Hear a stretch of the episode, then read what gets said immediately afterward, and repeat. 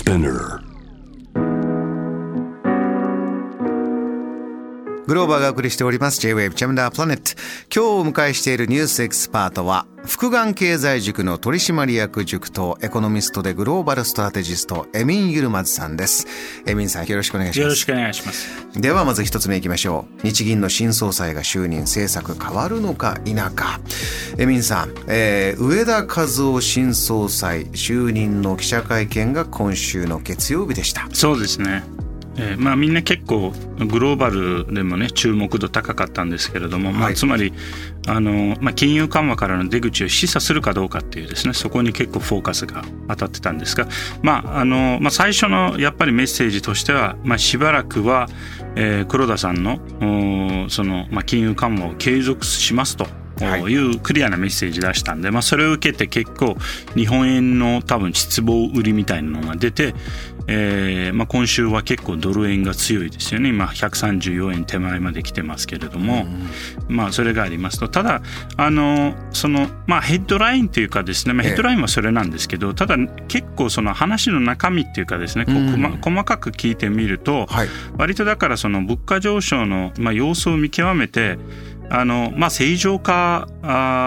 に戻す、まあ、正常化するタイミングを探ると、そういう実は意向もあるんですよね。うん。まあ、そこは全然注目されてなかったんですけれども、私は多分本音としては、はい、それが多分本音なんだと思います。えー、いいタイミングを見計らって正常化していきたいんだ。その本音というのはエミンさんこの上田和夫新総裁がなったことでエミンさんもそこをむしろ期待しているポイントなんですか？そうですね。だからまあある意味だからあのえー、日銀出身の人ではなくてですね、はい、えー、もしくは黒田さんの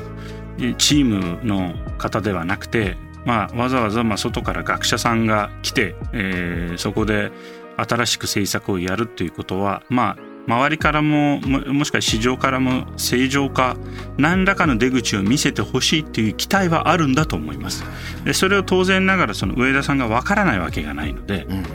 うん、あのまあ、その意味で今後のだからもちろんその最初は、まあ、マーケットでカオスを起こしたくないですし、えーまあ、さっきも言ったように日銀出身ではないということはまだまだ要は慣れるには時間がかかるんですよ。まあ、これはつまりえー、組織の中に会社の中に外部から社長を就任も連れてくるみたいなもんなんで、はい、少し時間はかかります、まあ、自分のチームを結成したりとかですねいろいろ、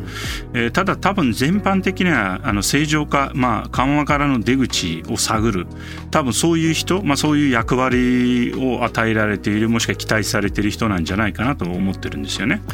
エミさん、えー、基本的なところを伺いたいんですが、えー、どういう状況が、まあ、正常ではないねというところが続いてきて、えー、そして今すぐそれを実行に移せない適切なタイミングを探るんだそうです、ね、このあたりどういうことなのか教えてください。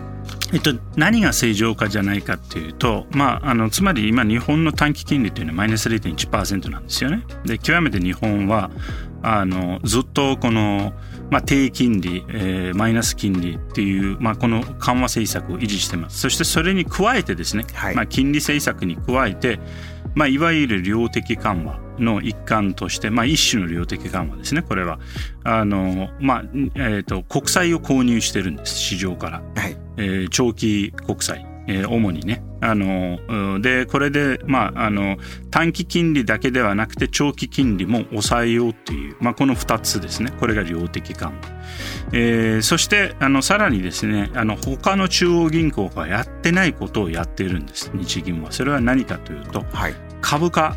つまり株式の ETF を買ってるんですね。株を買ってます。実質上、えー、株を買って株価を支えているそういうことです。そういうことです、うん、まあ、それもだから金融、えー、緩和の一環だと。つまりこの3本で、えー、かなりアグレッシブなえー、金融緩和をやってると。でただただしねその金融緩和っていうのは、まあ、本来であれば一時的なものなんだ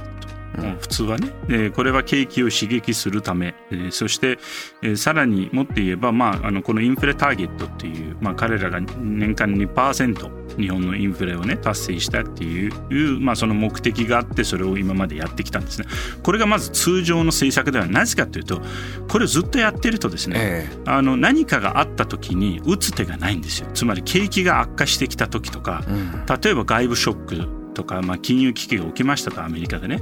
でそうなった場合にはある程度の金利水準がないと今度緩和ができない状態です日本は。打つ手がないんです。あの振り返るとそのリーマンショックがあって、えー、この、まあ、金融危機からどうにか、えー、次へ向かっていかなければいけないと時にこう市場にお金をいっぱい、まあ、FRB アメリカもそうだったかもしれませんけどお金をとにかくこうサポートして入れていってそこでこう、まあ、実体経済というかが復活元気になればじゃあこの、えー、緊急でやってた特効薬はえー、もう薬飲まなくていいよねというところに行ければよかったんだけどそこにこうまだ到達できない中で今に至ってしまったとこういったイメージなんですか？そうですね。だからまあそのもしそのアナロジーを使うんであればあの、まあ、薬を10年も20年もあの飲み続けてるけれども効果がないですと。で普通お医者さんに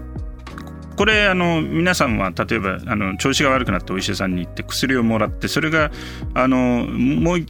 の2回目行った時には聞かれますよね。どうでしたかと。良くなりましたか。症状改善しましたかって、で改善しなかったらお医者さん変えますよね。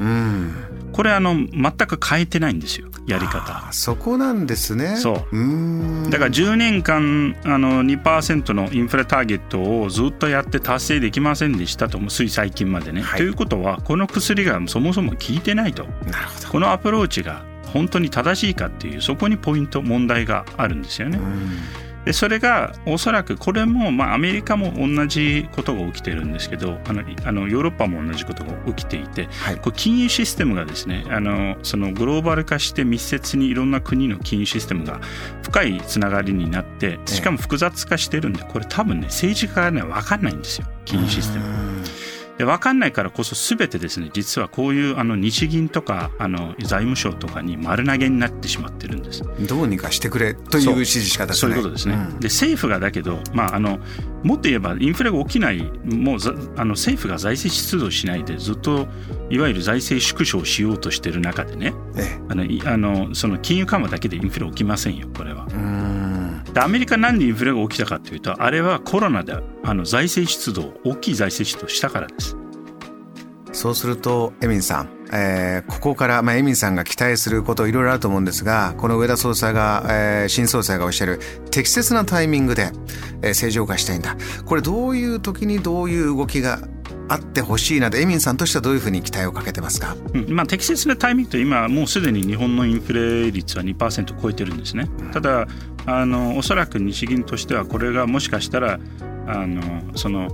まあ、景気が悪化してアメリカの景気が悪化してグローバル景気が冷え込んでもう一回下がってくるというふうに見込んでるんですね。はい、ただね、えー、私がここの点は実はあんまりその彼らには賛同してなくてなぜかというとあの今のあのインフレっていうのは世界的なこの高インフレえー、インフレ上昇というのは構造的な要因があるんです。つまりそう今まで30年間と状況が変わっていてその一番の大きな構造的な要因というのはアメリカと中国のデカップリングですね。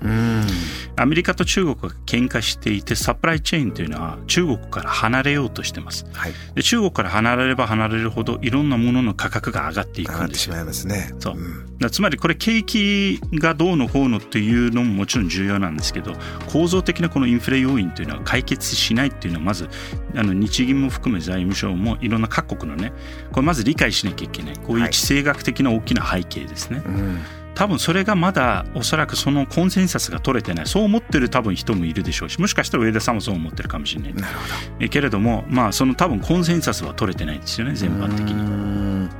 えー、この米中の激突激化していくだろう。そうすると当然今まで通りのコストではいかない、えー、この先の国際情勢もしっかり、えー、経済のためにも見ていかなければということです。JAM The Planet